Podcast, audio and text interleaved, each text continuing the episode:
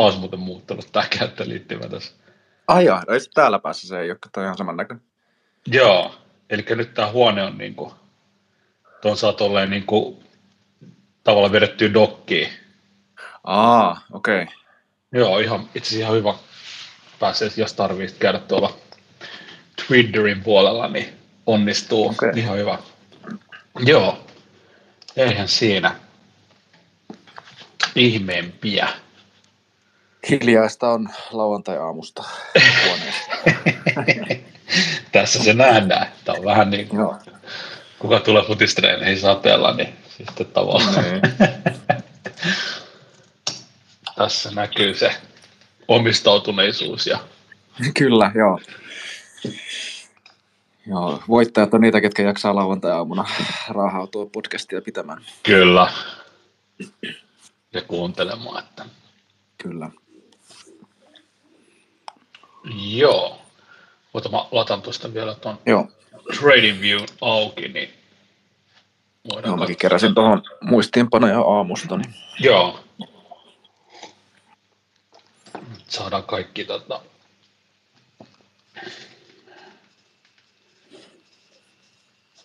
Otatko aina niin päivän kurssi, niin sitä on sitten hauska nauraskella vuosien päästä, kun kuuntelee, että uhu, missä menti. Joko ylhäältä alhaalta. Itse asiassa ei, tuli loistava idea, joo, kyllä. Otetaan. Eli tänään on 28.5. 2022 ja ETH menee. Missä se menee? Oho, nyt muuten mennään. 1760. Joo. Nyt on muuten aika julmaa. Julmaa Joo, se. Se po- Mitä se on käynyt tossa, tot, tota, se pomppii tuossa Mulla on tuossa yksi TA-viiva piirrettynä tuohon 1760, missä se on pomppinut nyt otas 1, 2, 3, 4, 5, 6 kertaa viime vuoden, vuoden aikana. Joo. Se on aika vahva, vahva tukitaso se, missä ollaan nyt. Että... Joo. Mä mietin tästä, kun menee alas, niin sitten se on tavallaan, mikä se on sitten se? No mulla oli tuossa seuraava, oli niin kuin 1700 on tuommoinen pieni pysähdys, sitten on 1500, 80 siinä pysähdyttiin tuossa vuosi sitten Joo. helmikuussa. Ja sitten alkaa ole, sitten aletaankin itse asiassa ole, otas, missä ne menee. No sitten ollaankin jo viime 2018 topin alapuolella, että se on aina huono signaali tietysti. Että... Sitten ollaankin jo muuten 600 hujakoilla. Ei kun vähän enemmän. Siinä on suunnilleen 800. O- on tosiaan e-, edellisen sen 2018 aikana. Niin, tuolta niin katsoo, joo. Joo, joo siellä oli kahdeksan, kahdeksan puoli, niin. Et siinä, on, siinä on useampi taso kyllä varmaan, mihin stopataan. Joo, niin on hyvä asettua sitten. joo. Kurkataan ihan huvikseen vielä toi, toi, toi ystävämme Bitcoin. Jaha, nyt tämä. Bitcoin on 28 882 Bitfinexissä tällä hetkellä. Joo. tässä, tässä käy just niin kuin moni nyt puhuu tavallaan Bitcoin-dominanssista, että tota, jos katsoo TradingViewsta BTC.D, että sitä dominanssiosuutta, niin nythän se pamahti aika reippaasti ylöspäin, että mä en muista missä se nyt mulla tässä ylhäällä sitä, mutta meneekö se jossain 48 vai onko se yli 50? Ei se, ei se niin paljon vielä. Mä katselen tässä sitä market capia, niin sekin on tippunut kyllä aika huolella. Niin Bitcoinista niin, vai? Bitcoinista on nimenomaan. Joo. Joo. Mites muuten, hei, tota, onko tuolle Ethereumille tai Fear and Greed? On. Katsotaan, mitä se näyttää. Se oli muistaakseni, just Twitterissä sitä kaivoin pari päivää sitten, tuossa se oli vähän korkeammalla kuin Bitcoinissa silloin. Olisiko se ollut 12? Varmaan mä katsoisin niitä semmoisessa niin viiden tai kymmenen pykälissä, kun se joskus kaivoi niitä, mitä kaikkea siihen indeksiin lasketaan, niin ne on vähän semmoisia suuntaan antavia mittareita. Joo, joo, ehdottomasti. Lähinnä vain näin tälleen yhteisesti, niin kuin, kun katsoo kaikki läpi. Niin. Nyt se on 21 tällä hetkellä. Ai jaa, se on niin korkea. Joo. Okay. Eli se on vähän noussut siitä. Ja mä, en, mä en tiedä, onko siinä Ethereumin mittarissa tismalleen samat kuin Bitcoinissa. En ole ihan sata varma. Joo, tuskin on, mutta ne on semmoisia lähinnä tämmöisiä niin suuntaantavia, tämmöistä ihan hauskaa. Joo. Joo, ja Bitcoinilla on 13 tällä hetkellä. Joo, aika jännä, että se on niin päin. Joo. Koska sitten taas kurssin näkökulmasta, niin raha tuntuu kuitenkin pakenevan Ethereumistakin nyt Bitcoin. Niin. Mutta onko se niin päin, että se pakenee Bitcoiniin vai jokin muuhun? Tämä on mielenkiintoista. Voisi tietää.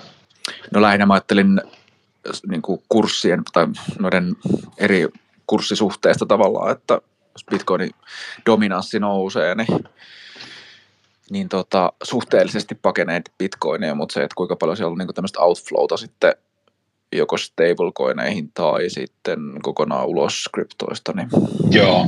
Kyllä. Sen, sen itse asiassa näkee tuolta, tuolta stablecoinien, jos menee CoinGeckoon kategoriis ja sitten ottaa täältä stablecoins, niin varsinkin näissä, näissä tota, missä on vakuus takana, eli Tetherissä ja USDCssä, niin niissä se markkinaosuuden lasku tarkoittaa sitä, että joku oikeasti niin kuin kleimaa niitä dollareiksi tilille.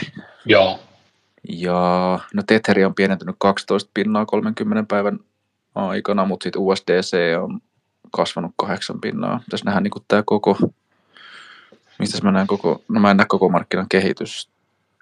Eikö se näy tuossa ylhäällä?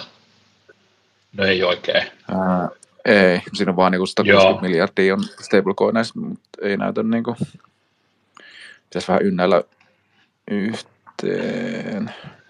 No sanotaan, jos, jos toi Tetheri on tippunut 12 pinnaa ja USDC on noussut 8, Tetheri on kuitenkin niin paljon isompi, että sen tiputus merkkaa niin paljon enemmän, että kyllä mä sanoisin, että se koko markkina on ehkä semmoisen 10, 10 miljardia ehkä pienentynyt. Joo. Tuossa mutta aika paljon tippunut toi, tai DAI on 27 pinnaa ja sitten Fraxi 47,4. Mm. Sieltäkin on lähtenyt. Sieltä on lähtenyt merkittävästi. Jo. Ilmaa, ilmaa pois.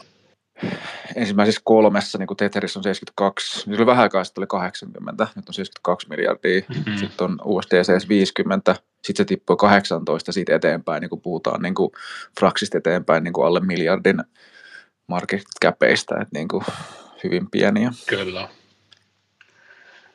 Mutta tämä on, itse nyt tämä on todella jännä. USDD, eli tämä Justin Sunin tavallaan luna, lunaforkki, niin Joo, se kasvaa. Se, se lähtenyt ihan niin kuin.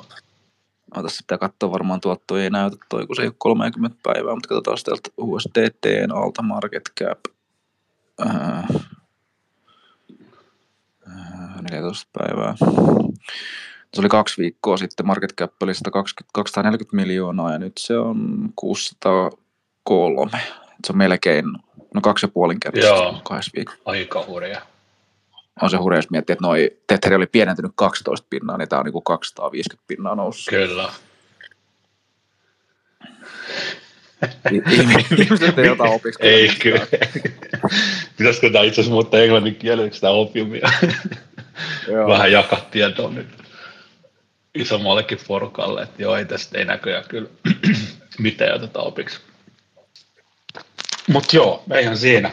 Pitäisikö me aloitella päivän aiheella, että niin tota, tervetuloa taas kaikille Hopium podcastin jakso numero 16. Tuossa otettiin alkuun jo vähän pienet tota, höyryt pois, katsottiin vähän hintoja ja muita, ja tänään olisi tarkoitus käydä tämän päivän aihe, jakson otsikkona on L222. Mitä tämä se tarkoittaa? No se viittaa, siitä on kaksi numeroa, että siinä on L2 ja 22, että viittaa Ethereumin Layer 2 ja tämän, tähän vuoteen tai oikeastaan tähän, tähän kesään, että puhutaan tämmöistä niin kuin vuoden myöhässä olevasta Layer 2 kesästä, mikä piti tapahtua jo viime, viime kesänä nyt, nyt on kova pumppi siitä, että se tapahtuisi tänä kesänä, mutta voidaan keskustella tässä jaksossa.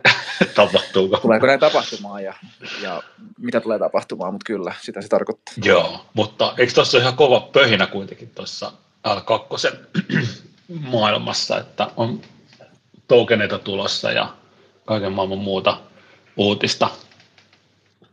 No on. Mä itse asiassa katsoin tuossa eilen illasta, on sellainen sivusto, mikä on tässäkin podcastissa aikaisemmin mainittu kuin l2beat.com, mistä voi tarkastella näitä Ethereumin L2 niin kuin markkinaosuuksia ja kehitystä, niin jos sitä katsoo niin kuin vuoden ajalta, niin dollarimääräinen niin kuin lukema tai käyrä ei näytä kauhean houkuttelevalta, että se on dollarimääräisesti se on pyörinyt suurin piirtein tuossa 4 miljardin, 5 miljardin paikkeilla niin kuin joku 7-8 kuukautta, mutta sitten jos hauskasti katsoo niin kuin Etherillä denominoitua käppyrää, eli Etherin lukumäärällä, niin huomaakin itse asiassa, että se onkin koko ajan kasvanut. Siinä ei montaa kohtaa, missä niin kuin Etherin määrä siellä olisi tippunut.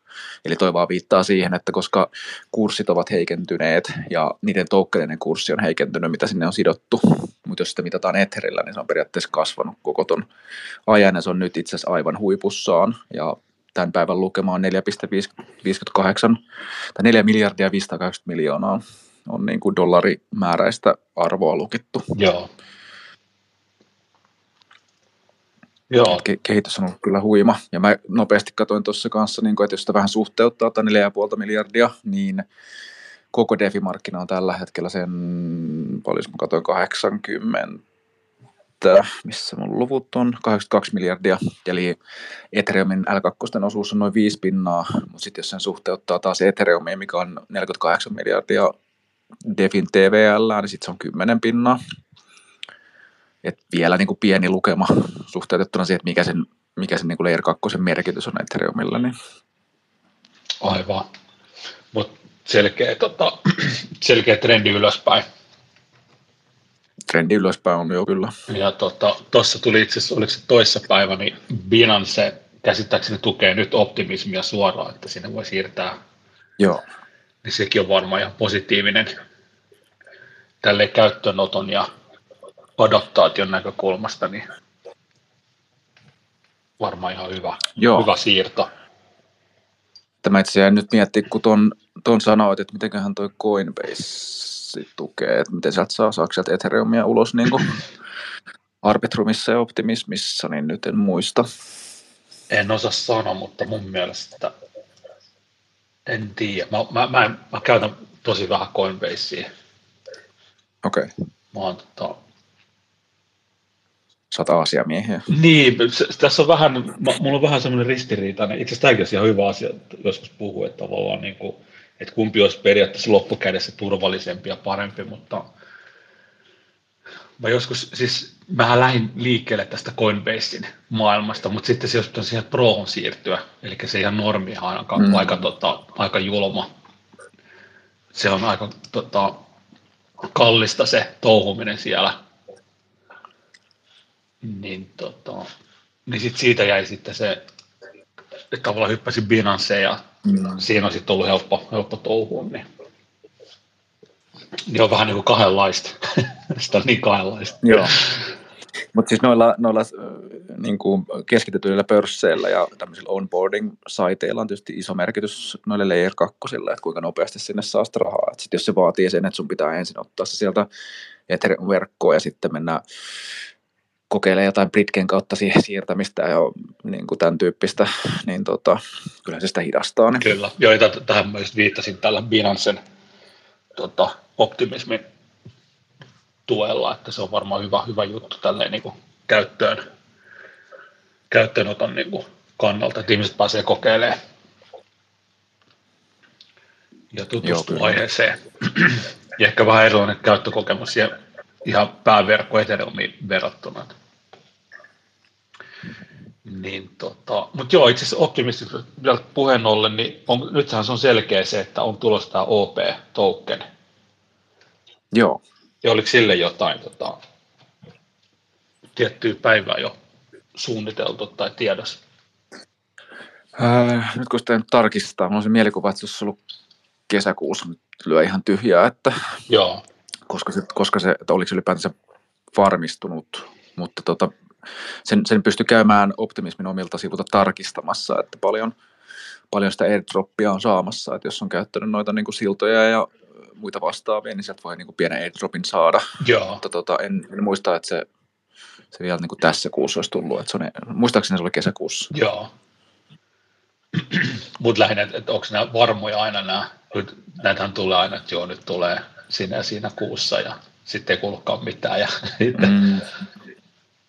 siinä ja siinä kuussa taas pitäisi tulla. No joo, se on aina, aina tota, niin kuin kannattaa suhtautua sillä kuuluisella suolarakeella. Niin... Kyllä. Joo. Ja, ja tässä tapauksessa niin sitä optimismin tokenia ei käytetä niin kuin optimismin verkon kaasumaksuihin, vaan on Ethereum pohjaisia. että se on enemmänkin sitten niin kuin siihen governanceen ja muuhun toimintaan liittyvä token. Kyllä. Niin, niin. Joo, no mitäs, mitäs me lähdetään avaa? Onko sinulla jotain tota, polkua?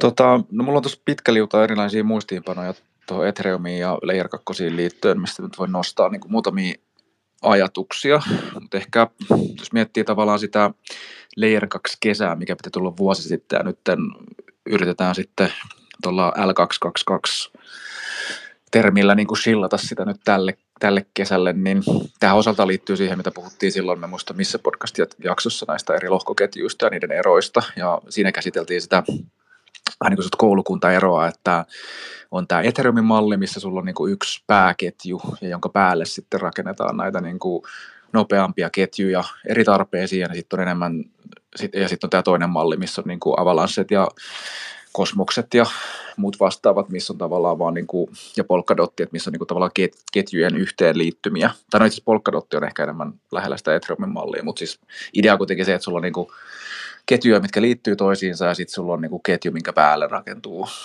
asioita.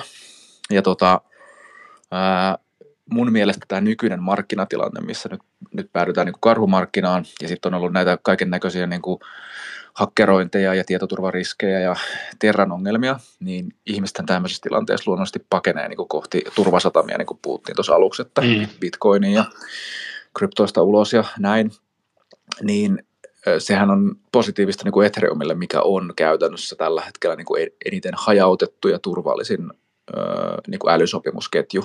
Että jos ei Bitcoinia lasketa mukaan, niin Ethereum on tavallaan niistä vaihtoehdoista niin kuin paras. Niin kyllä se mun mielestä se tuottaa nyt ongelmia tavallaan näille muille vaihtoehtoisille layer ykköselle. Niin kuin kaikki on nähnyt Phantomin kurssilla FTM on tippunut yhtä paljon kuin tippu Luna, mm. Luna ja sitten hirveästi puhutaan 95 pinnaa alaspäin ja sitten on nämä niin kuin, tota, pääomasijoittajien ketjut, niin kuin Solanat ja Nearit ja muut vastaavat, niin tota, kyllä mun, mun oma viisari alkaa olla nyt kallellaan niin kuin tässä markkinatilanteessa enemmän tähän Ethereumin lähestymistapaan. Kyllä. Joo, samaa mieltä tässä kun seuraa, niin selkeästi se menee näin, että se isoin tavallaan sitten vakain. Ja tota, ei ole niin altis semmoiselle niin kuin niin tunteellisille reaktioille, että mikä mun mielestä FTMS näkyy, eli Phantomissa tosi hyvin, että se on aika, aika, tota, aika tota iso riski just tuossa mielessä, että se sentimentti kun muuttuu, niin sitten tavallaan ole mitään niin kuin, pitämässä sitä niin kuin kasassa enää. Mm. Ja sitten näissä on aina, mistä on tuolla Telegramissakin puhuttu tästä niin sanotusta lindy-efektistä, eli mitä isommaksi joku asia kasvaa, niin sen todennäköisempää se on, että se säilyy elossa. Mm-hmm. Et se on niin jännä ilmiö siitä, että jos joku asia on ollut olemassa pitkään, niin on todennäköistä, että se on jatkossakin olemassa pitkään, ja jos joku asia on uusi, niin on paljon todennäköisempää, että se, se katoaa ja hajoaa ja poistuu, niin sama pätee myös tähän Ethereumiin. Ja sitten siellähän on, jos katsoo näitä, yksi hyvä mittari, mitä kannattaa seurata, on toi niin kuin devaajien aktiivisuus, missä ketjussa on eniten devaajia, kuinka aktiivisia ne on. Et ei, ei sielläkään niin Ethereum aina ykkösenä, mutta kyllä se on niin kuin pää, pääsääntöisesti. Tai itse, no, nyt en muista, että onko se siellä kärjessä. Mutta tota, Mi- mistä sä seuraat tätä? Täytyisi melkein Googlesta katsoa, että niitä on muutamia eri saitteja, noita eri noita, tuota dashboard analytiikkasaitteja, mä en muista mistä mä viimeksi olen katsonut, mutta aina silloin tällä Twitterissä törmää niihin linkkeihin, että missä on tracattu sitä. Mutta ellei, ellei ollut ykkönen, niin kyllä se on joka tapauksessa siellä niin top, top kolmosessa, niin se, missä ne kehittäjät on, niin kyllä se aika paljon ratkaisee myös sitä, että missä se niin kuin aktiivisuus ja kehitys ja innovaatiot ja tämän tyyppiset tapahtuu, niin, niin se, se sataa niin kuin Ethereumin laariin kyllä, kyllä tällä hetkellä. Kyllä. Mutta mikä tässä, tota, mä mietin tuossa, kun moni tavalla protokolla siirtyi sinne L2, niin kilpaileeko se sitten tavallaan niin kuin sitä Ethereumia vastaava, eli sitä niin kuin mainnettiä vastaava, kilpaileeko ne tavallaan uudesta ö, tavallaan käyttö, tai käyttäjä tuota kunnasta? No siinä on ehkä hyvä ymmärtää se niin kuin Ethereumin pitkän aikavälin strategia ja tavoite, että nehän ei tavoittele, niin kuin se Ethereumin strategia ja ne mm, niin kuin tulevaisuuden milestoneit on muuttunut jonkin verran siitä, mistä ne lähti silloin 2014-2015 liikkeelle. Mm. Mutta jo silloin heti alussahan oli selvillä se, että Ethereum tulee siirtymään proof of stakeen, niin kuin siihen merkeen, että se tulee jossain kohtaa. Ja sitten puhuttiin tästä shardauksesta, eli tämmöisistä niin kuin sharding-ketjuista, mitkä sitten laajentaa sitä Ethereumin niin kuin käytettävyyttä ja nopeutta ja skaalautuvuutta.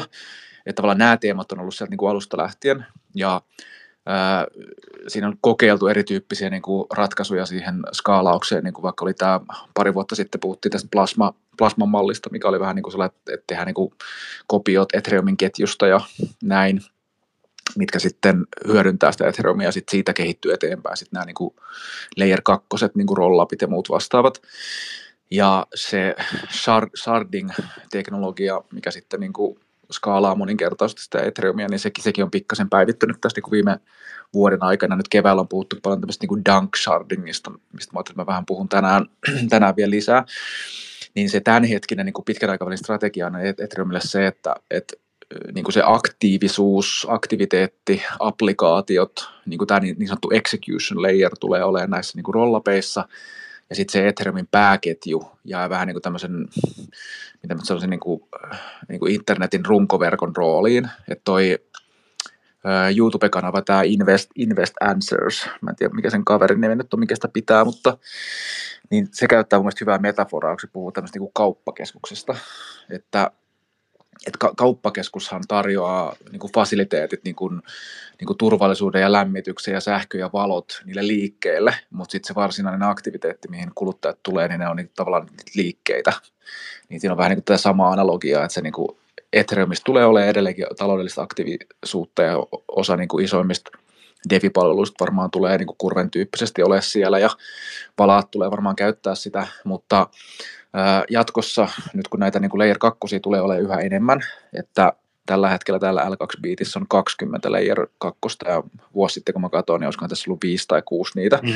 niin se layer 2 niin kuin määrä kasvaa, ja sitten nämä layer 2 alkaa kilpailemaan siitä niin kuin Ethereumin niin sanotusta block spaceista, ja ne alkaa julkaisemaan, niin kuin se roll idea on se, että ne paketoi nämä useamman transaktion niin kuin pienen yhteen pakettiin ja sitten julkaisee sen paketin sinne Ethereumiin, niin se Ethereumin käyttöaste tulee kasvamaan sitten tämän niin kuin Layer 2 kilpailun myötä.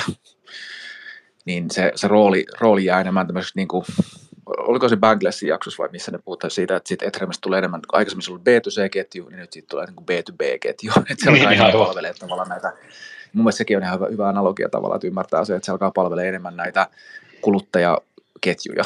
Kyllä. Niin, niin.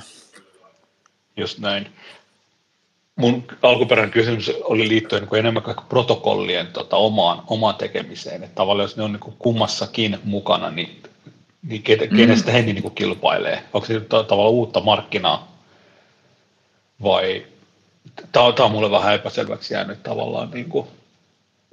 Niin, että missä ne, mikä on niille järkevin tapa tai järkevin ketju toimia esimerkiksi. Niin, tai lähinnä, miten, se, niin kuin, miten, ne, miten he niin kuin, tavallaan näkee strategisesti sen, että, että onko siinä, haetaanko sinne ihan selkeää uutta niin kuin markkina niin kuin, paikkaa, uusia käyttäjiä, uutta käyttäjäkuntaa, vai onko se niin kuin, että tarvitseeko se niin kuin, tavallaan sen L2 pärjätäkseen niin kuin protokollana, että tämä oli ehkä se mun kysymys enemmänkin. Mutta sä tavallaan vastasit oli... siihen, että jos se on enemmän sitä B2B-henkistä se mainnetin homma, niin sitten se tavallaan saadaan niin tämmöiset pienemmätkin sijoittajat sitten mukaan sinne L2 tota, maailmaa. No, noilla, on, noilla on kaikilla on vähän niin kuin eri, eri tavallaan se kiinnostuksen kohde tai tavoite. Että jos ajatellaan, että tässä keskustelussa on nyt oikeastaan, niin kuin, mä tunnistan niin kuin neljä tekijää, että on niin Ethereum, sitten on nämä L2, sitten on ne niin kuin, palvelut, niin kuin DAPit, ja sitten on nämä käyttäjät. Niin jokaisella neljällä näistä on vähän eri tavoitteet ja tarpeet. Mm. Et niin kuin loppukäyttäjän näkökulmastaan, jos me halutaan niin skaalata tätä isommaksi, niin eihän sitä pitäisi niin kiinnostaa, kun se käyttää Metamaskia ja sillä on rahat jossain, eikä se ymmärrä, missä ne on, ja sitten se loggaantuu johonkin Defi-palveluun, niin eihän sitä välttämättä niin kuin kiinnosta se, että niin miss, missä ne on. Et sen, vähän samalla tyyppisesti kun käyttää pankkipalveluita, niin mä luotan luotan niin kuin keskitettyyn pankkipalveluun siitä, että ne on hoitanut niin kuin serverinsä ja tietoturvansa kunnossa, että mä en mene niin kuin validoimaan ja tutkimaan, että mitä, mitä tota, ää, niin kuin salausprotokollaa te käytätte tässä niin kuin mun pankkiyhteydessä näin, että mä vaan niin kuin luotan siihen, että se toimii, niin kyllähän tuossa on niin aika paljon sitä samaa, että niin kuin suurin osa massasta ei ole kiinnostunut niistä teknisistä asioista, että niitä, niitä kiinnostaa se hajautus ja kaikki tämän tyyppinen vasta, kun asiat menee niin kuin pieleen ja niin havahdutaan ja sitten sitten tavallaan se on niin hyvä perustelu sille DeFi-palvelulle, että me käytetään tätä ja tätä ketjua näin. Mutta niin loppukäyttäjän näkökulmasta, niin transaktioiden pitäisi olla niin kuin nopeita, edullisia, käyttöliittymä pitäisi olla niin kuin helppo. Ne arvostaa niin kuin tämän tyyppisiä asioita. Joo. Ja sitten taas niin kuin DeFi-palvelun näkökulmasta, niin no, siinä on, siinä on enemmän sit niitä tarpeita tietysti niin kuin sille ketjulle, että yksi, on, yksi tärkeä tietysti niin kuin likviditeetti, että kuinka hajallaan se on, missä se sijaitsee, mikä on sen ketjun niin kuin käytettävyys, niin kuin käyttönopeus, millä se on koodattu, kuinka helppo siihen on saada kehittäjiä, kaikki tämän tyyppiset asiat. Ja sitten taas niin kuin L2 näkökulmasta on taas miettiä se oma kilpailuetu sille omalle L2-ketjulle, että mikä siinä on niin erikoista niin kuin versus vaikka niin kuin kilpailevat vaihtoehdot niin kuin teknisesti, että mitä se, mitä se L2-ketju pystyy tarjoamaan niille niille tota sen päälle kehittäville niin kuin dapeille ja kehittäjille niin kuin, niin kuin kaikki nämä niin kuin kaasu, kaasuoptimoinnit ja, ja ketjun nopeudet ja blocks, block, blokkikoot ja muut vastaavat. Ja sitten taas Ethereumin näkökulmastaan sehän taas kilpailee näitä muita mammuttimaisia niin kuin L1-ketjuja vastaan. Joo. Niin kuin, näit, haen, haen vaan tällä sitä, että niin kuin jokaisella näillä neljällä on vähän erityyppisiä tarpeita ja ne tekee niitä ratkaisuja myös näiden tarpeiden näkökulmasta. Ja se se ketju, mikä voittaa, niin se on varmaan se, mikä pystyy niin kuin yhdistämään nämä kaikki neljä tarvetta niin kuin saman katon alle. Kyllä. Mä en tiedä, osaanko mä nyt kuvat, epäselvästi vastaa sun kysymykseen. Ei, mutta... ei, joo, siis tavallaan joo, tämä on just se, tähän se onkin, se, se kysymys on aika väliä, niin se vastaskin on aika, mutta tuossa on tosiaan monesta, monesta asiasta riippuvaisia kaikki nämä. Mites tota, mä rupesin miettimään tota, että, onko nyt tälle DeFin näkökulmasta, niin on, onko meillä tiedossa jotain tämmöisiä innovaatioita tuolla kaksi puolella? No yksi sellainen aika merkittävä, mistä mä oon itse tosi innoissaan, on, on siihen niin kuin shardaukseen liittyvä. Eli toi Vitalik julkaisi tämmöisen EIP, onko se nyt 4844 muistaakseni, minkä idea on tuoda tuohon Ethereumin äh, Proof of Stake-protokolla on tämmöinen proto dunk sharding teknologia, mikä kuulostaa niin kuin hyvin kryptiseltä. No, mä, mä avaan kohta, mistä siinä on kyse. Mutta siis idea on se, että, että kun se sardaus teknologiana on ollut niin kuin vuosien vuosien päässä, että se on oikeastaan ihan niitä viimeisimpiä asioita, mitä Ethereumin roadmapilla niin kuin toteutetaan, ja sen jälkeen siellä ei oikein hirveästi enää ole mitään. Sitten sit tavallaan se Ethereum on niinku ketjuna saavuttanut ne asiat, mitä se niinku haluaa saavuttaa.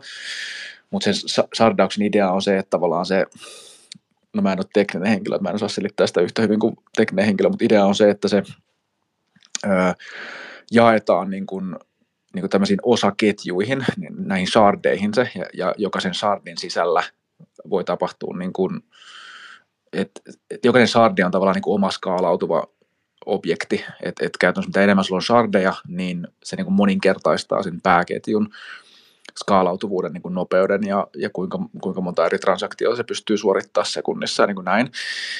Mutta sen sardauksen ongelma on se, että ne, ne niin siiloutuu näihin omiin shardeihin ja sitten kysymys on siitä, että miten ne sardit niin keskustelee keskenään, että jos mä haluan siirtää, että, että pystyykö esimerkiksi niin sardien välillä tekemään tämmöisiä atomisia transaktioita, ja atominen transaktio tarkoittaa sitä, että sen yhden transaktion aikana tehdään kaikki ne tapahtumat, että mun ei tarvitse tavallaan ensin tehdä yhtä transaktioa ja sitten odottaa jotain toista. Niin esimerkiksi kun Uniswapin niin swappi on esimerkiksi tämmöinen atominen transaktio, että sä samaan aikaan niin kuin annat jotain ja saat jotain, niin, niin kuin näin, niin, niin tavallaan niin kuin se yksi ongelma on ollut se, että miten näiden shardien välillä pystyy tekemään tätä. Ja sitä on niin kuin siellä Ethereumin äh, researchissa ja näissä tutkijoiden keskuudessa on niin kuin rakenneltu eri malleja sille sardaukselle ja Nearin, Nearin L1-ketjussa on niin kuin yksi malli ja näitä on niin kuin monia eri versioita, miten sitä on niin kuin pyritty ratkaisemaan. No sitten nyt liittyen tähän L1 niin kuin kilpailuun ja tähän uhkaan Ethereumia vastaan, kun Ethereumin kaasumaksut niin kuin kasvu ja ketju on hidas ja L2 ei niin oikein lähtenyt liikkeelle, niin, niin on rakennettu tämmöistä niin dunk sharding teknologiaa, ja mä en osaa tätä, tätäkään selittää niin, kuin niin hyvin kuin kehittäjä osaa selittää, mutta siis sen idea on se, että kun aikaisemmin niin kuin jokaisen sharding sisällä tosiaan tapahtui tämä niin kuin aktiviteetti niin kuin itsenäisesti, niin tämän dunk, dunk shardingin idea on se, että, että kaikki nämä niin kuin shardit yhdistää tai rakentaa tämmöisen niin kuin yhteisen, niin kuin puhutaan tämmöistä merge fee marketista, eli tavallaan se kaikkien shardien niin kuin aktiviteetti tapahtuu niin kuin samanaikaisesti niin sanotusti. Niin se, mitä se aiheuttaa, on se, että, että nämä niin kuin lopputulos kaikista tässä on se, että, että, että niin kuin Ethereumin feet, niin kuin kaasumaksut tulee pieneneen niin kuin joidenkin arvioiden mukaisesti niin kuin jopa tuhatkertaisesti, mutta siis kuitenkin sanotaan satakertaisesti pienemmät niin kuin kaasumaksut näissä tota, L2-ketjuissa. Ja sitten se toinen hyvä puoli on se, että näiden L2-ketjujen välille pystyy rakentaa niin kuin ehkä tällaisia niin kuin atomisia transaktioita. Mm. Eli periaatteessa samana transaktion aikana mä voin hakea vaikka likviditeettiä jostain toisesta niin kuin L2-ketjusta.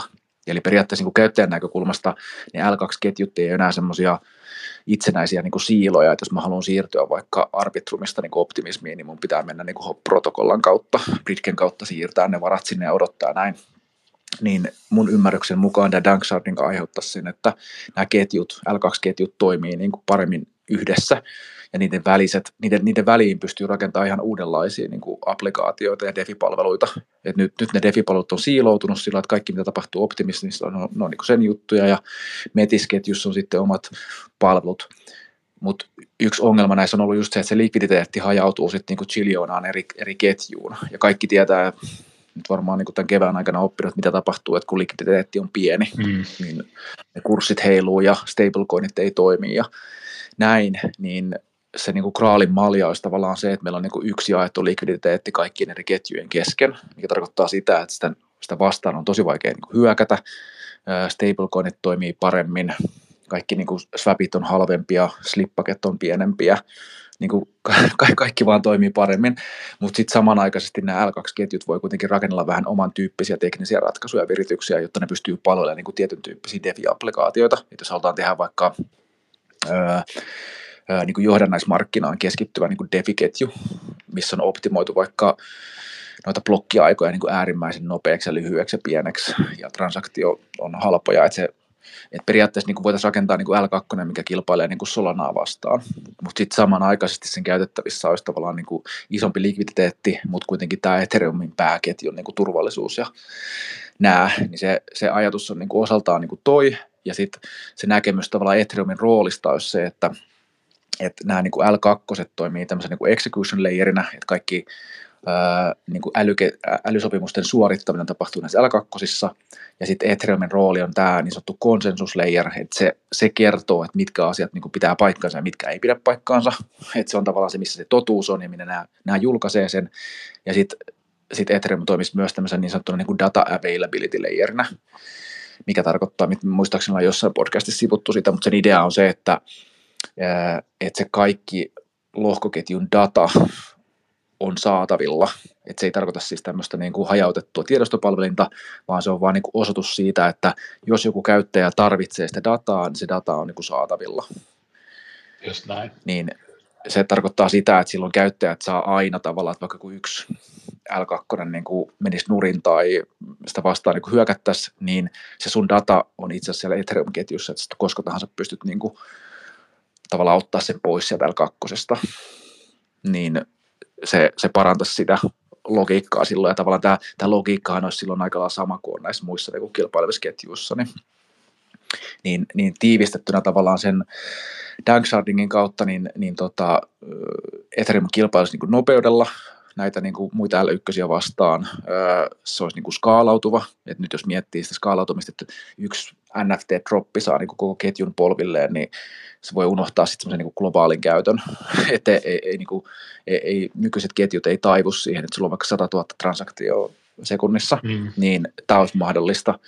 Se mahdollistaa sen, että nämä niin L2 keskustelee paremmin yhdessä, niiden päälle pystytään rakentamaan kokonaan uusia innovaatioita ja näin, niin, niin siinä, on, siinä on monta sellaista asiaa, millä niin kuin Ethereum kyllä niin kuin leapfroggaa nyt ylitten näistä niin kuin muista kilpailevista L, L1. Niin. Kyllä.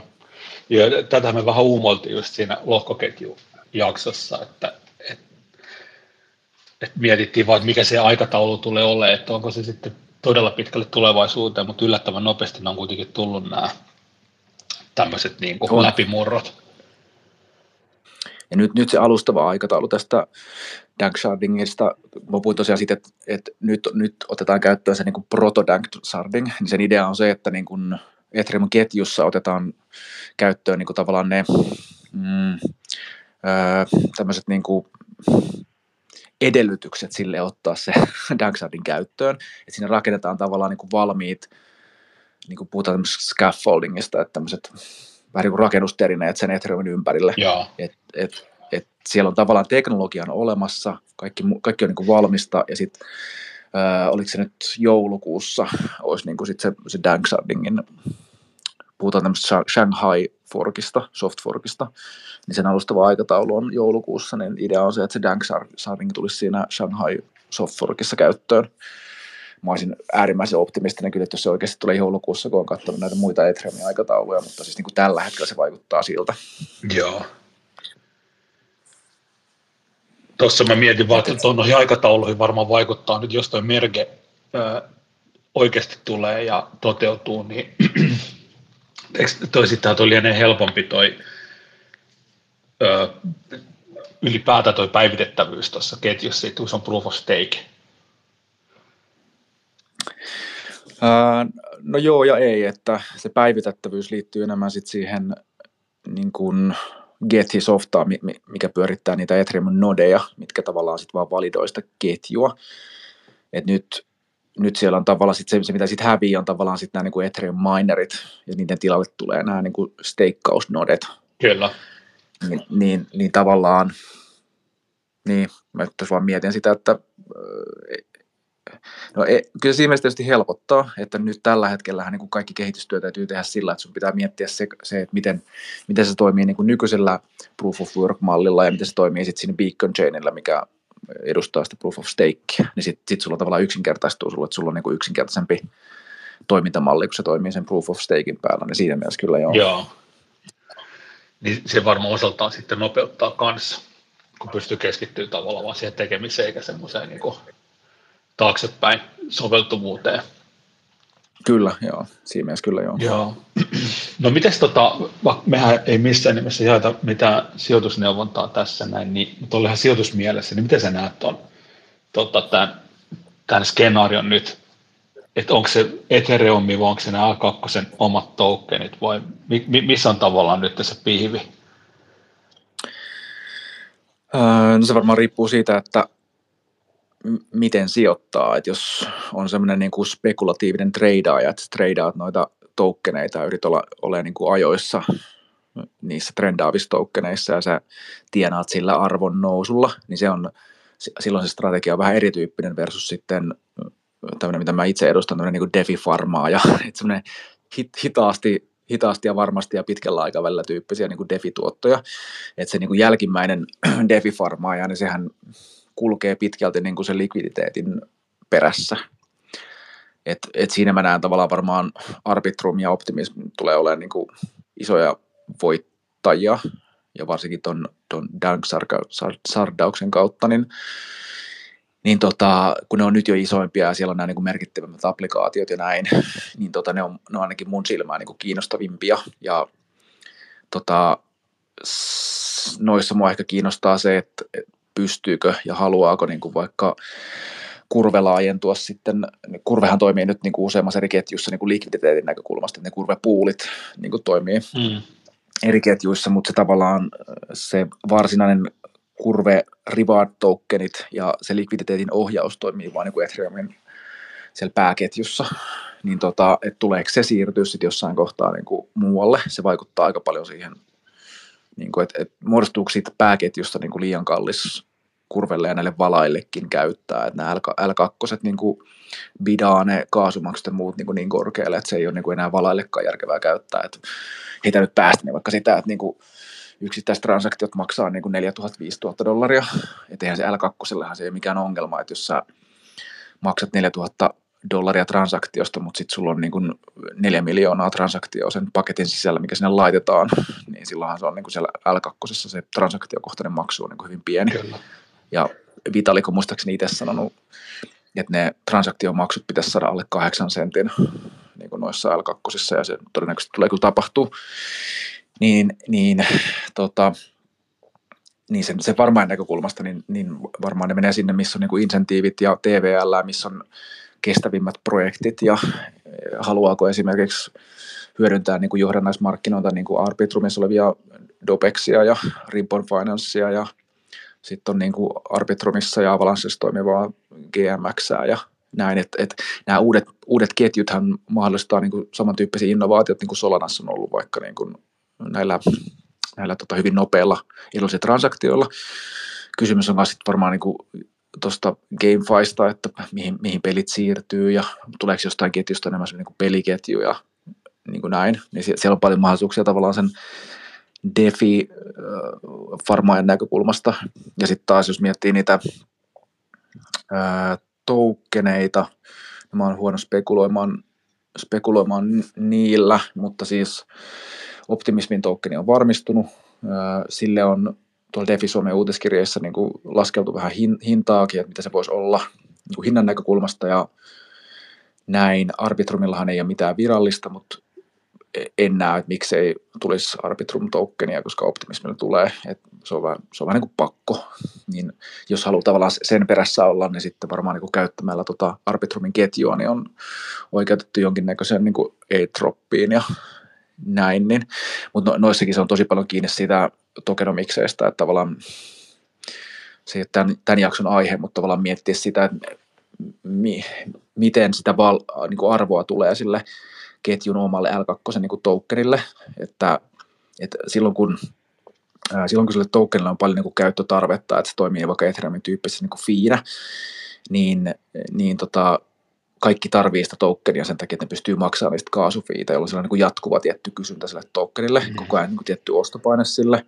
Sitten on tietysti nämä governance-oikeudet, erityyppiset niin kuin äänestykset, missä pääset vaikuttaa sillä, lukitukset, muut vastaavat, mitä enemmän sille saa sitä utilityä ja näin, niin, niin se vaikuttaa totta kai sitten sen tokenin hinnoitteluun versus sitten, että kuinka spekulatiivinen se sitten on, että niin kuin metisketjussakin oli, tai metis, metisketjuunhan tuli tuossa kevään aikana ihan hirveän määrä tämmöisiä niin kuin kakkafarmeja.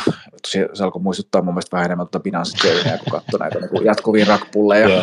Et, se oli vähän niin kuin se ongelmakin, että kun se on halva, halvat kaasut ja sinne saa kopipastettua Binance, for, Binance Chainin tyyppisesti näitä niin kuin EVM-pohjaisia palveluita, että vähän muuttaa niin ulkoasua ja vaan siirtää nuo älysopimukset sinne metikseen, niin tota, siinä oli vähän, no vähän sama kuin kävi Polygonissa vuosi sitten, että kun katsoin niitä Polygonin farmeja, niin sitä samaa, että se farmi kestää kaksi-kolme viikkoa ja sun idea on vaan olla sen hetken aikaa, että sä oot farmattu ja sitten siirryt pois. Joo. Niin tota, sinne, sinne siirtyi niin kun tietty osa näistä niin kun Binance Chain käyttäjistä, niin tavallaan kun sinne tulee tämä tämmöinen niin apinalauma, DJ apinalauma, että kun ne jahtaa niitä farmeja, niin se tarkoittaa sitä, että se ää, ketjun oma token, niin kuin Metis token, niin kuin se, se pumppaa sitten niin kuin vahvasti, mutta se on niin spekulatiivista, että en mä osaa ainakaan sanoa, että niin kuin missä kohtaa sille käy mitäkin, että ja koska sitä kannattaisi ostaa. Että, että, että.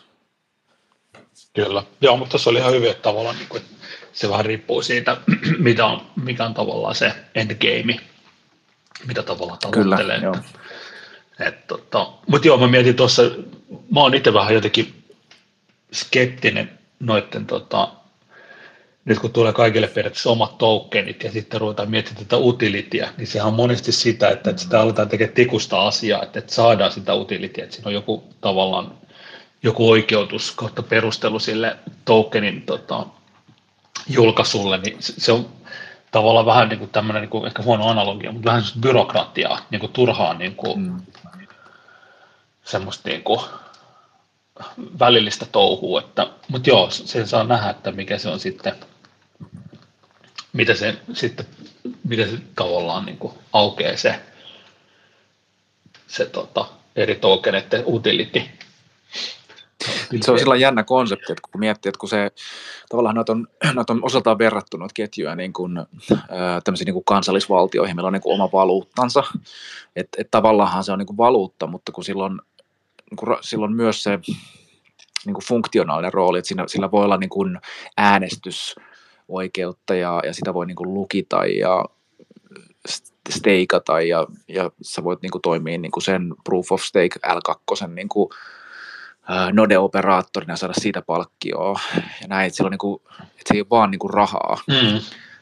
Että että siihen vaikuttaa niin kuin se utility, siihen vaikuttaa se käyttäjien lukumäärä, siihen vaikuttaa se niin kuin ketjun TVLn koko, siihen vaikuttaa sen ö, tokenin niin kuin emissioaikataulut, että kuinka paljon sitä pusketaan niin kuin ulos, mikä se mekanismi siellä on taustalla. Siellä on niin kuin tosi paljon sellaisia muuttuja, ja kun se yhtä muuttuja niin kuin liikutat ylös ja alaspäin, niin se koko dynamiikka muuttuu, niin se, sen takia se on niin kuin vaikea antaa mitään selkeitä niin ennustuksia.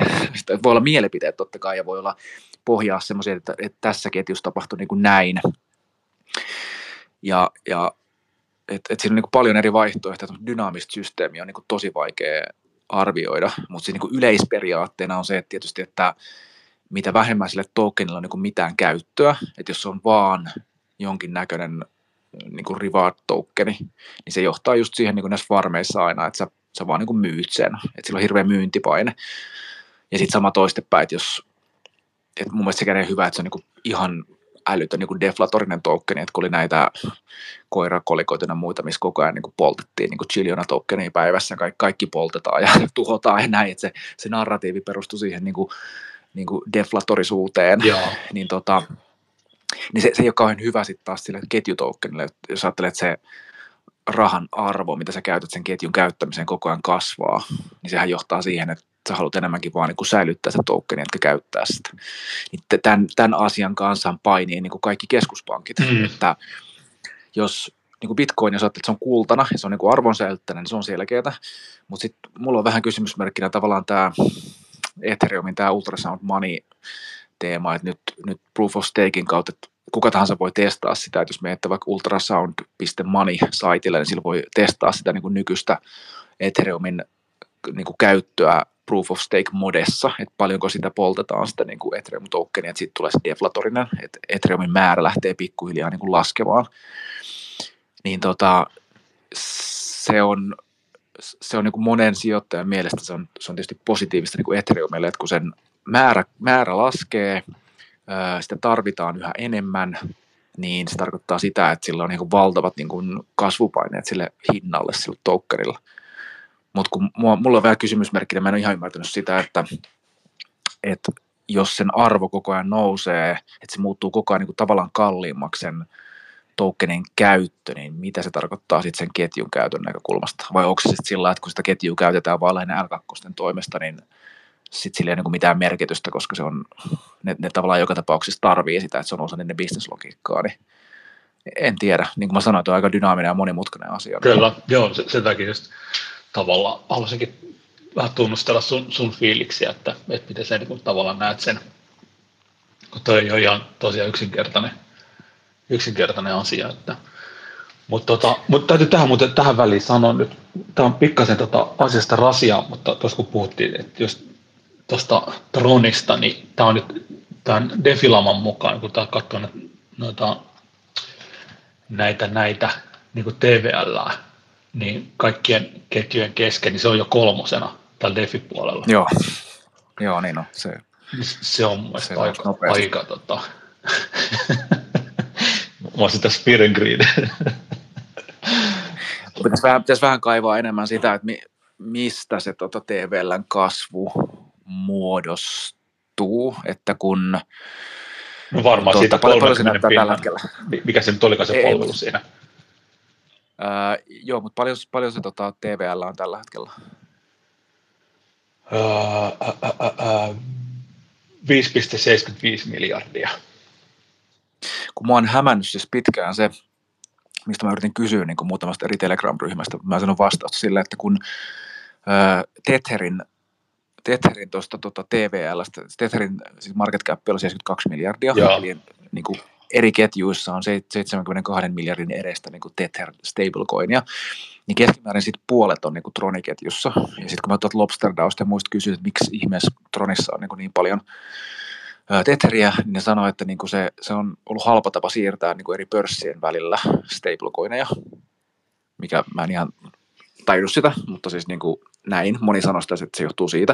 Ja sitten siellä on joskus ollut Justinilla jotain näitä, että silloin kun se ää, siinä alkuvaiheessa starttasi, niin siellä on joku insentiiviohjelma sille, että, että Tetherille sai jotain älytöntä tuottoa ja sitten sinne siirtyi se rahaa näin. Mä jotenkin itse veikkaan, että ne on jotain sitten Justinin omia niin huijausvirityksiä, mutta siis joka tapauksessa niin en, en, en ole Tronin asiantuntija, en osaa sitä niin kuin kommentoida, mutta jos siellä niin kuin puolet siitä 72 miljoonasta on niin kuin pelkkää Tetheriä, niin se on jo yli 30 miljoon, miljardia.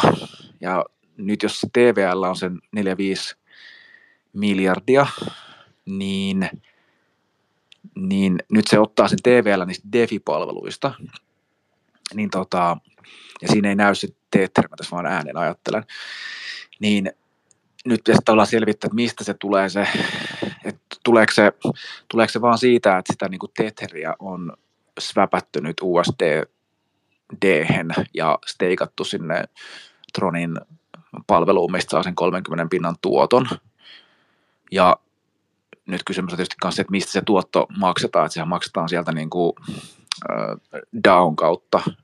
Ja monihan on nyt vähän niin kuin nälvinyt siitä, että on vaan tavallaan Justinin tapa siirtää sieltä Tron, Tronin DAOsta sitä, tai Treasurista rahaa niin kuin itselleen, mm. että se vaan niin kuin steikkaa hirveän määrän, hirveän määrän tota omaa Tetheria sinne ja saa sille sen 30 tuoton ja käytännössä nostaa niin kuin sitä down-rahaa niin kuin ja sitten vaan niin kuin muut pikkukalat tota, steikkaa siinä sivussa ja yrittää saada sen saman 30 pinnaa, niin en osaa sanoa, mä en ole siis tarkemmin tutkinut, mutta tavallaan se, mun TVL niin on vähän kryptinen siellä Tronissa, että jos siellä on 30 miljardia joka tapauksessa Tetheriä, niin periaatteessa kun sen Tetherin löysi kiinni johonkin Tronin DeFi-palveluun, niin se TVL olisi saman tien se 30, 30 miljardia. Mm. Niin, niin. Joo, tota on erikoinen, mutta erikoinen homma. Mutta joo, kun mä tästä kattelin vaan näitä, tota, näitä TVL, että mitä näihin niin kuin L2 on niin kuin tullut, tai tavallaan mitä niissä on, niin tota, ihan mielenkiintoinen.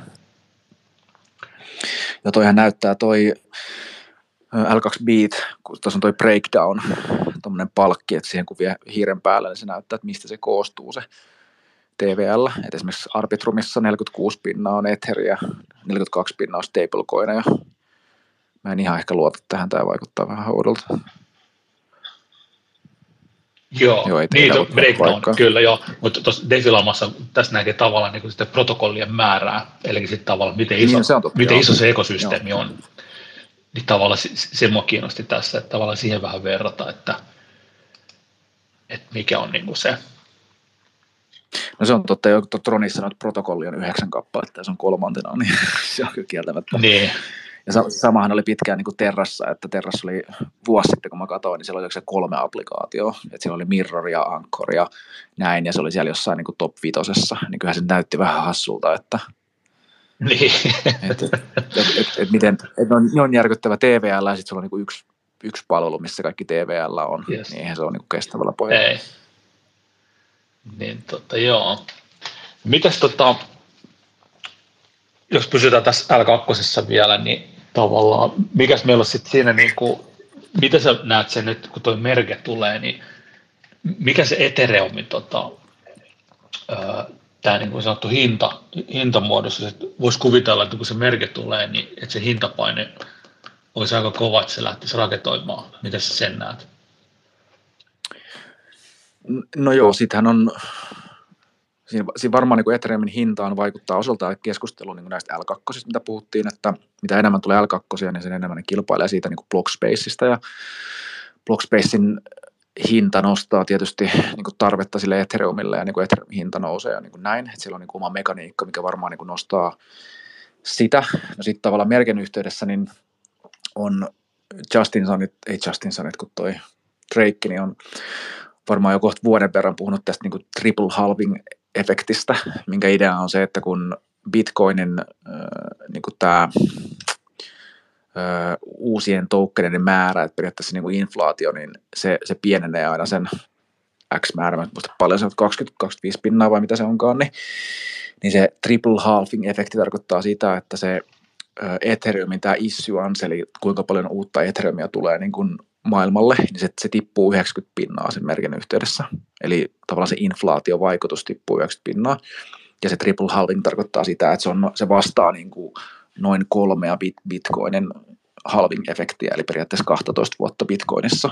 Ja nyt se iso bull-teesis tämän merken ympärillä niin kuin osaltaan tulee just tästä, että kun se, se tippuu, niin kuin se issuance, eli uusien Ethereumin määrä niin kuin tippuu, sen, kun sitä ei käytetä enää sen niin kuin proof of merken niin kuin näiden minereiden palkitsemiseen, vaan se tulee enemmänkin sen steikkauksen kautta, niin se tippuu, ja sitten kun siellä on saman aikaan tämä EIP e 1559, mikä niin kuin osaltaan niin kuin polttaa osan siitä transaktiosta, niin näiden kautta niin kuin siitä Ethereumista tulee deflatorinen, että sen Ethereumin määrä lähtee niin kuin pieneen lievään niin kuin laskuun.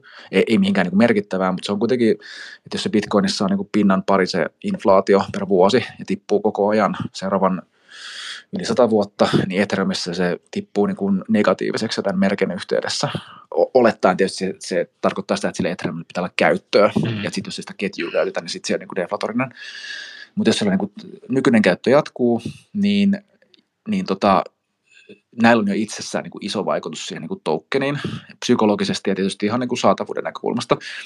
Ja sitten toinen semmoinen mun tärkeä tekijä on sitten taas se, että kun proof of workissa, niin näillä minerilla on, on niin kuin jatkuva myyntipaine siitä, että kun sä mainaat sitä, sitä tota ketjua ja sä saat siitä, siitä ketjusta niin palkkioksi Ethereumia tai Bitcoinia, niin sun pitää käytännössä niin myydä se, jotta sä pystyt maksaa siihen mainaukseen liittyvät niin kulut. Ja sitten se erotus siitä kuluista ja siitä saadusta Ethereumista on niin kuin tavallaan se sun voitto.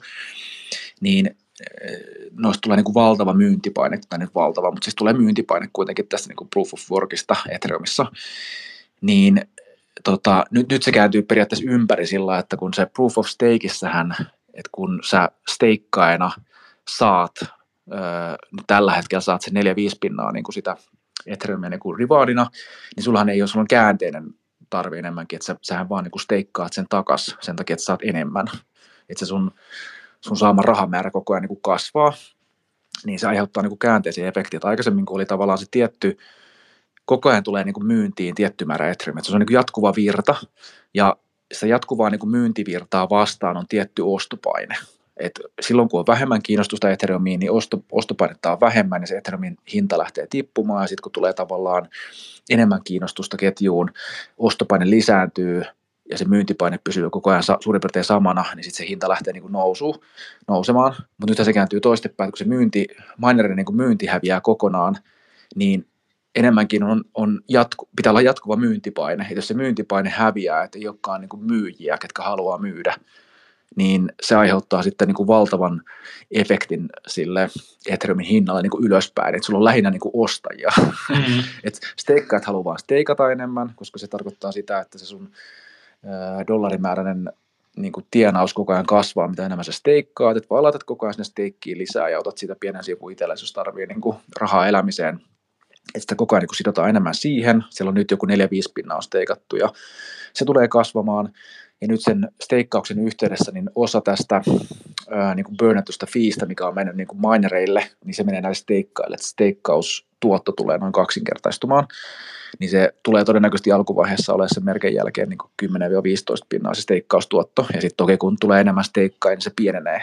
Mutta se on äärimmäisen houkutteleva tavallaan tuotto, kun se on niin kuin riski, riski, riskivapaata tuottoa. Niin sinne tulee niin kuin iso paine sille, että kaikki haluaa niin kuin steikata, myy, myynti häviää, että kukaan ei oikein halua myydä, hirveän määrä ostajia, L2 kilpailee niin kuin siitä ketjutilasta, niin tätä kautta päästään siihen narratiiviin tavallaan siitä Ethereumin bull-markkinasta, että, että on heitelty näitä, niin kuin, no itsekin uskon kyllä siihen, että kyllä se vähintään niin kuin 10 tonnia per Ethereum pitäisi, pitäisi olla siinä vaiheessa, kun se merke on niin kuin kunnolla käynnissä, mutta on heitelty niin kuin 20 000 euron Etheristä ja näin, että tri, triljoonan market capeista ja näin, niin jos, jos tavallaan nämä kaikki asiat pitää paikkaansa, niin mä en näe sitä niin kuin millään tapaa poissuljettuna, mm. että se, sillä on iso niin kuin, vaikutus. Mutta sitten on totta kai niin kuin monia vasta, vasta tota, narratiivejakin, niin kuin nämä kilpailevat ketjut ja mitä jos se merke viivästyy ja mitä jos osa näistä niin kuin matikasta ei pidäkään paikkaansa ja mitä jos karhumarkkina syventyy tai mitä jos tulee regulaatiota ja näin, että ei enää niin semmoisia, että kannattaa niin automaattisesti vaan päämarkana sijoittaa sen takia, että narratiivi puhuu sen puolesta, mutta niin kuin, kyllä tuossa on niin kuin iso, iso mahdollisuus hyvin korkeisiin niin kuin tuottoihin, su, suht niin kuin riskikorjattuihin tuottoihin, kun on kyse kuitenkin yhdestä isoimmasta ketjusta ja niin kuin näin, niin itse olen kyllä vahvasti sijoittanut tuohon Ethereumiin ja sen johdannaisiin ja näihin eri DeFi-palveluihin sen, että tavallaan tämän merken vaikutuksen perässä. Ja totta kai se on se riski, että se menee niin kuin pieleen. En, en usko, että siinä niin kuin te, terraa, terraa käy kuitenkaan, mutta niin kuin, et, et voi käydä jotain, minkä takia se sitten viivästyy tai näin, mutta – Niitä ei ainakaan niin, niin nopeeta se, se, tota, se nousu. Niin. niin. just näin kyllä, samaa mieltä. Ja, ja se pitää vielä sanoa, että kun joskus heiteltiin tuossa viime talvena sitä ajatusta, että, että kun se merke tulee, niin nyt nämä, ketkä on ollut siellä steikkaina siellä Beacon Chainissa, eli ne osahan siellä niin kuin yli vuoden, pari vuotta niin kuin lukinut Etherinsä sinne äh, Beacon Chainiin, sen takia, että se on pyörinyt siellä taustalla, että ne pystyy niin kuin näyttää, että se testaa, että se toimii, niin että ne, ne vapautuu sitten merkin yhteydessä niin myytäväksi. Ja sitten, että et nämä, ketkä on steikannut siellä monta vuotta, niin ne haluaa niin nyt myydä sen, että ne tarvitsee sitä rahaa. Mutta tota, siinä on sellainen väärinymmärrys, että, että se merkin yhteydessä, niin ne, ne ei ensinnäkään niin vapaudu heti, vaan se tulee siellä vasta siellä niin kuin Shanghai Forkissa, niin kuin tulee se päivitys, että, että niitä pystyy lähteä purkamaan. Ja sitten siellä on ö, 30 000 Etherin niin kuin päiväraja sille, että paljon pystyy ottaa niistä nodeista niin kuin pois sitä. Et mä en muista nyt kuinka monta miljoonaa että siellä on steikattuna se viisi pinnaa. Niin vaikka kävisi niin, että ei, halu, että ei tulisi niin uusia steikkaajia ja vanhat haluaa pois sieltä, niin joka tapauksessa se tapahtuu vasta niin kuin puolen vuoden tai vuoden sisällä. Ja sitten sit kun se tapahtuu, niin se on se 30 000 etriä per päivä, mitä sieltä saa ulos, että et sekin jo rajoittaa sitä. Niin, mm-hmm. niin, niin. Kyllä. Joo, just toi, toikin on hyvä pointti, että se ei ole niin kuin ihan, se, se tavalla se pato ei, ei murru siinä ihan niin kuin laakista, että, että siinä on pieni puskuri tonkin, tonkin takia. Joo, mutta sillä yhdistettynä tavallaan tämä merkinarratiivi, sitten nämä Ethereumin ää, niin kuin tekniset päivitykset, mitä tässä on niin kuin tulossa, niin kuin tämä Dunkshardingit ja muut vastaavat, mitkä sitten niin kuin saa sen kilpailemaan näiden muiden niin kuin nopeiden älykkösten kanssa. Ja sitten tämä L222 teema, eli, eli tavallaan niin kuin uudet Layer 2-ketjut, mitkä sitten niin kuin tarjoaa paremman käyttökokemuksen ja haluamat kaasumaksut ja näin. Ja sitten on kuitenkin se Ethereumin turvallisuus siinä. Ja sitten hauskahan tässä on ollut se, että kun nämä muut L1 on kilpailu sillä EVM-pohjaisuudella, että, että tavallaan se, niitä Ethereum-applikaatioita on ollut helppo rakentaa näihin muihin L1, niin kannattaa muistaa, että sama, sama peli pystyy pelaamaan toiseenkin suuntaan. Et nyt kun siellä Phantomissa tai Nearin Aurorassa niin kuin rakennetut devipalvelut huomaa, että no itse asiassa mehän voitaisiin siirtyä tuonne niin Ethereum L2, niin se on niin kuin suhteellisen triviaali tehtävä siirtää se, se tota pal- palvelu toimii niin kuin siellä L2, niin kuin on, mistä säkin silloin vinkkasit mm. viikko pari sitten siitä Beethoveniin, että Beethoven äh, lanseeraa tuosta balancerista niin kuin optimismi vai arbitrumiversio, kumpi se nyt oli. Optimismi, niin, joo. Optimismiversio, niin, niin tota, että et tavallaan Beethoven toimii siinä, Balancerin niin brändi, mutta sitten Beethoven toimii siinä niin kuin rakentajana ja niin kuin pyörittäjänä, niin tota, se on näille L, vaihtoehtoisille L1 rakennulle palvelulle niin kuin aika helppoa sitten vaihtaa takaisin tonne. Niin, niin. Kyllä, ja tämä oli itse asiassa tähän mä tavalla viittasin siihen mun kysymykseen, että, että onko me niin kuin, nyt tavallaan kiikarissa joita innovaatioita tuolla L2, L2 niin puolella just nimenomaan tämän takia, että kun sinne tulee näitä niin kuin, hyvän esimerkkinä vaikka tämä Beethoven tuolta Phantomin puolelta, jotka on tavallaan ottanut se balancerin jutun ja vähän niin kuin sitä innovoinut vähän hieronnut, niin, niin tota, onko me muita tällaisia esimerkkejä tavallaan tiedossa? Uh, no siis se, senhän ei tarvitse olla välttämättä semmoinen niin kuin L2 päin puoleen vetävä asia, niin kuin joku tekninen juttu, että sehän voi olla niin kuin sieltä va, niin kuin L1 pois työntävä, että niin kuin vaikka Phantomin nämä haasteet niin kuin siinä maineessa ja TVLn häviämisessä, että mä en ihmettelisi vaikka niin kuin Spirit Swapit ja Spooky Swapit ja muut pohtisi sitä tavallaan, että onko se Phantom, vaikka ne niin kuin totta kai sanoo, että niin kuin ne on sitoutuneita ja näin, ja eihän se poista sitä, että se sama palvelu voi olla useammassa ketjussa ja se voi olla jopa hyödyllistäkin, että se on useammassa ketjussa näin, mutta kyllä ne varmaan pohtii sitä, että no, onko tämä ketju, minkä varaan me ollaan rakennettu meidän yhteisö ja kaikki niin kuin tekniset ratkaisut, niin onko se niin kuin kestävällä pohjalla vai onko se kuoleva ketju, mm. niin siellä voi olla paljon poistyöntäviäkin tekijöitä. Ja Ter- Terran applikaatioiden haaste on se, että ne ei ole niin kuin EVM-pohjaisia, että ne oli tällä rastilla koodattuja, ni- niillä on paljon lisätyä, että ne todennäköisesti siirtyy niin tuonne kosmospohjaisiin ketjuihin, että nythän itse asiassa toi Mars-protokolla, mikä oli muistaakseni oliko se lainapalvelu Terrassa, niin tota, se lähtee todennäköisesti niin kosmoksen päälle ja sitten taas osa näistä niin Terran vanhoista applikaatioista siirtyy tähän uuteen lunaketjuun ja näin, mutta siis tarkoitan tällä vaan sitä, että niin kuin se voi olla ehkä enemmän sellaisia poistyöntäviä voimia, ja sitten taas näissä Ethereumin L, L2, niin että jos siellä on käyttäjät, että siellä on tota, niin kuin aktiviteetti ja sitten se likviditeetti, niin se on tavallaan se, minkä perässä tulee. Et mä, mä jotenkin näen sen, niin se likviditeetti on vaan, mitä enemmän defissä viettää aikaa, niin sen enemmän tajuu sen niin likviditeetin tärkeyden. Mm. Että et se, sitten likviditeetistä pitäisi saada niin kuin mahdollisimman syvä, mahdollisimman niin kuin kaikki ketjut kattava, niin sitä turvallisempi ja sitä niin kuin parempi se on käyttää kaikille devin käyttäjille. Et se on vaan niin tärkeässä roolissa. Ja sitten jos tavallaan se Dankshardaus ja muut ratkaisee näitä ongelmia tästä hajautetusta likviditeetistä, niin tota, kyllä sillä on iso vaikutus sit sille, että mihin nämä, niin L2, nämä DeFi-palvelut sitten suuntaan. Niin. Kyllä. Ja siis mä oon tullut vähän niin kuin ihan maallikkoinenkin vähän samaa tuloksen, että, että tavallaan mä ymmärrän sen, että puhutaan siitä, että ollaan sitoutuneet johonkin ketjuun tai muuhun, niin, mutta kyllä se käytännössä sitten kaikki hakee kuitenkin sen, missä se likviditeetti on. Oli se sitten tavallaan niin kuin missä tahansa, että, että sama, samaa mieltä. Että sehän kuitenkin on se, se pihvi siinä, että niin tota joo. No mutta hei, olisiko meillä tähän loppuun jotain vielä? Onko meillä kommentteja tuolla Telegramin puolella? Ei ole. Se on liian aikainen tämä. Joo, tämä oli liian aikainen. Lauantai-aamupäivä. Joo, ehkä sillä niin kuin yhteenvetona tai muistutuksena tavallaan, vaikka tässä hirveästi niin kuin puhuttiinkin kuitenkin Ethereumin L2 puolesta ja varmasti se on sellainen, niin kuin, että jos on pakko valita, niin se on sellainen helppo valinta ja suhteellisen turvallinen valinta ja niin kuin näin. Mutta kyllähän niin kuin Vitalikin itsessäänkin puhuu niin kuin multi-chain maailmasta, että niin kuin maailmaan mahtuu ketjuja.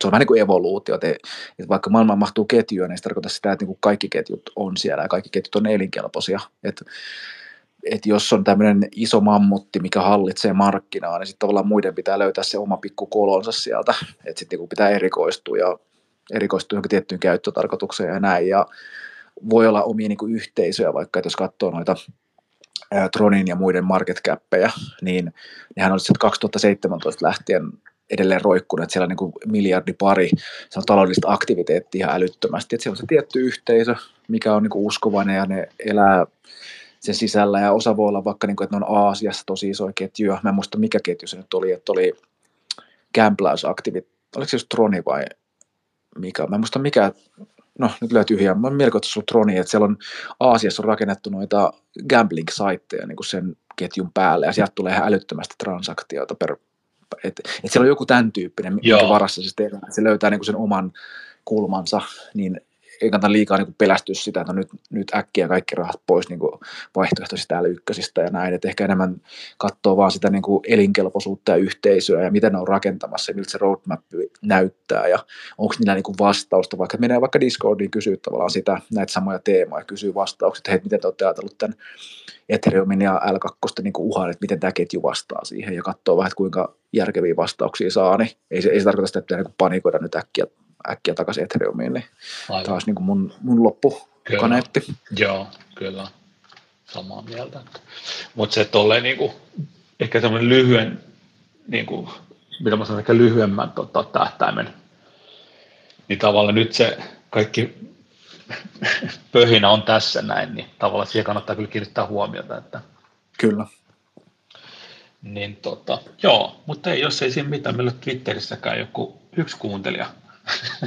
Nyt ollaan tosiaan niin kuin early, too early.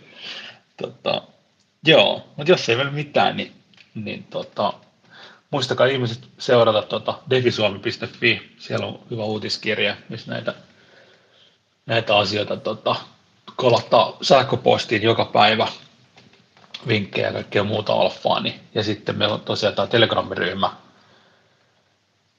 Defi Suomin nimellä. Ja, ja tota, jos ei tässä muuta, niin sitten ensi viikkoon. Joo, ensi yeah. viikkoa ja mukavaa viikonlopun jatkoa vaan. Yes, samoin. Moi. Moi moi. Moi moi.